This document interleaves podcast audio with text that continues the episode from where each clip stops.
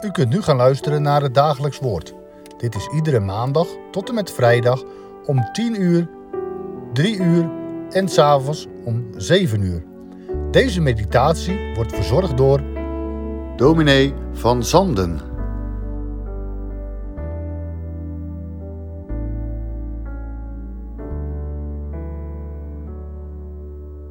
Vandaag lezen we uit 1 Samuel 28, de versen 7 tot en met 14.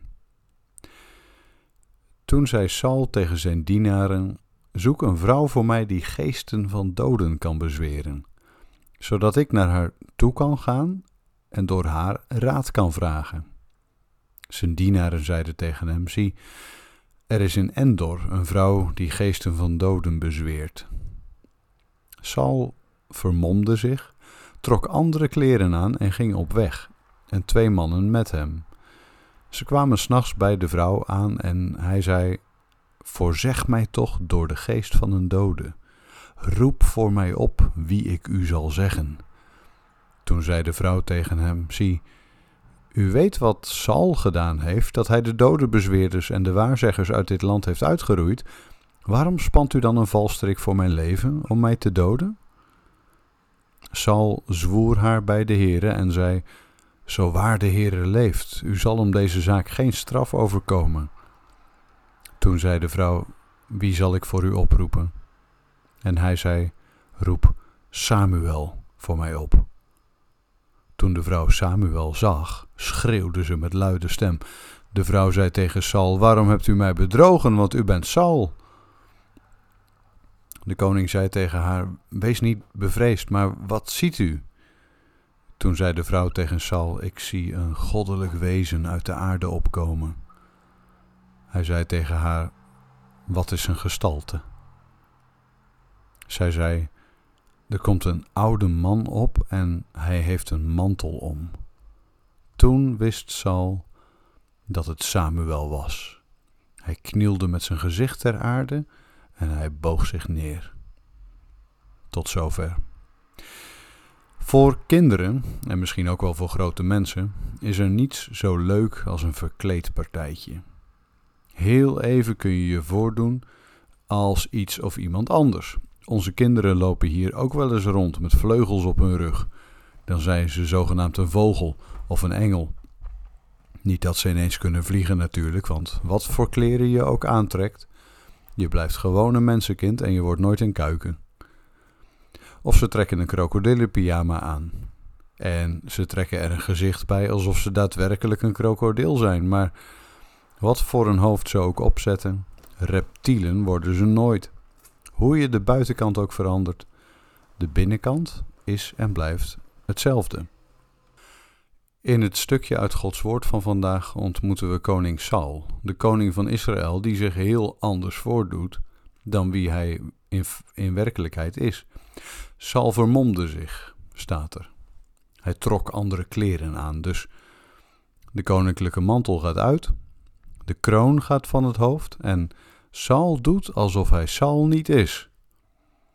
Als we Saul zo in de kleedkamer bezig zien, houden we ons hart alweer vast. Oei, oei, oei, Saul. Je hebt al veel vreemde dingen gedaan in de betrekkelijk korte tijd dat je koning over Israël mag zijn, maar wat ben je nou weer aan het doen? Ja, zegt Saul, maar die vrouw, die mag niet zien wie ik ben. Waarom niet? Ja, als ze weet wie ik ben, dan kom ik er huis niet in. Waarom niet? Omdat ik als koning een gebod heb uitgevaardigd dat er in Israël geen dodenbezweerder of waarzegger mocht overblijven. Waarom niet? Omdat God dat verboden heeft? Oh, Saul. Maar je hebt een oogje toegeknepen. Want die vrouw die woont daar gewoon in Endor en jij weet ervan, maar je laat haar gewoon haar gang gaan. Maar Saul heeft ondertussen zijn burgerkleren al aan en trekt de deur van de kleedkamer en de deur van zijn knagende geweten met een ferme ruk achter zich dicht. Zou dit soort gedrag soms in de familie zitten? Een heel verre voorouder van koning Saul heeft ook al eens zoiets gedaan. Niet een wolf in schaapskleren was hij, maar een schaap in wolfskleren. Zo had hij een geitenvel om zijn armen en zijn hals getrokken. Je moest hem eens zien. Jacob, de derde van de drie aartsvaders. Is dat nou een kind van het verbond? Is dat degene die een stamvader van Gods volk moet worden? En toen had hij ook nog dat rare stemmetje opgezet. Mijn vader, had hij gezegd. En toen had zijn vader gezegd, ja dat klopt, ik ben je vader, maar wie zijt gij, mijn zoon? Ik ben Esau, had hij gezegd. Alles schreeuwde dat hij Jacob was. Maar Jacob wilde Esau zijn. Hoe kan een kind van het licht zich nu zo gewillig hullen in het gewaad van de duisternis? Hoe kan een kind van Gods genadeverbond zich nu zo goddeloos en wetteloos gedragen? Dat is een vraag die we Jacob moeten stellen. Dat is een vraag die we Saul moeten stellen, maar u voelt al wel. Het is ook een vraag die we onszelf moeten stellen. Natuurlijk in letterlijke zin. Dan gaat het dus of de buitenkant, wat de mensen van ons zien, klopt met de binnenkant. Ja, een christelijke jongen of een christelijke man kan niet alle kleding dragen die zijn niet-christelijke vrienden aan hebben. Waarom niet? Omdat hij wat heeft hoog te houden. En u begrijpt, voor een christelijk meisje of een christelijke vrouw geldt precies hetzelfde. Kijk, ik zie het bepaald niet als mijn taak om een kledingvoorschrift te geven met een kleurenwaaier van christelijke kleuren en minder christelijke kleuren.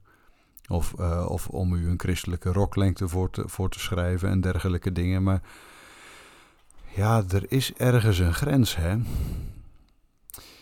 Als je ervoor door moet gaan een kind des Heren te wezen en je bij de zomerdag tegelijkertijd in nauwelijks meer dan 3-4 vijgenblaadjes hult, als je het strand op gaat, dan moet je het hele zaakje toch nog maar eens nakijken. Want dan klopt er iets niet. De buitenkant klopt niet met de binnenkant. Maar misschien moeten we ook wat verder naar de diepte afsteken als we ons afvragen, klopt onze buitenkant wel met onze binnenkant? Zal ik eens wat noemen. Gooi ik eens een steen in de kerkelijke vijver. Klopt het wel? Als de gemiddelde kerkganger 2 of 3 maal op vakantie gaat in een jaar, maar dat de diaconie en de kerkvoogdij alle eindjes bij elkaar moet knopen om er toch nog wat van te maken, anders kan de kachel niet aan in de winter. Klopt de buitenkant dan met de binnenkant? Of nog eens wat, klopt het wel? Als we er met onze hand op de Bijbel schande van spreken dat ze in de Tweede Kamer zulke vreselijke, onchristelijke omgangsvormen hebben, terwijl we zelf voortdurend, heel subtiel natuurlijk, een ander door het slijk van onze woorden trekken?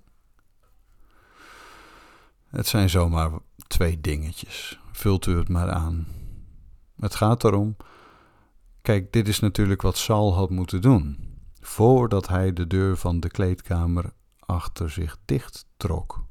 En dat is natuurlijk wat Jacob had moeten doen voordat hij op zijn oude blinde vader afstapte. Wat had hij moeten doen dan? Hij had zichzelf eens goed in de spiegel moeten bekijken. We eindigen met gebed.